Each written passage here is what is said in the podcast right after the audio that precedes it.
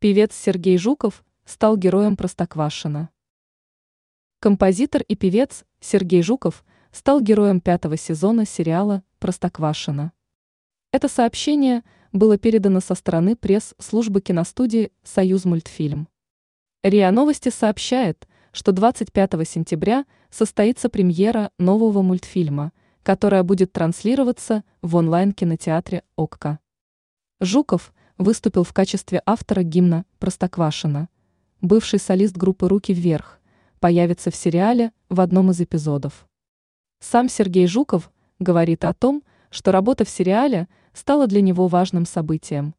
Он смог вернуться в детство и подарить приятный опыт для поклонников современного сериала. В проекте может принять участие сын Жукова, Энджел, который озвучил дядю Федора. В новой серии у Шарика появятся творческие способности, который будет рекламировать деревню в своем блоге. Мультсериал транслируется с 2018 года. Для озвучки было приглашено множество популярных и талантливых актеров.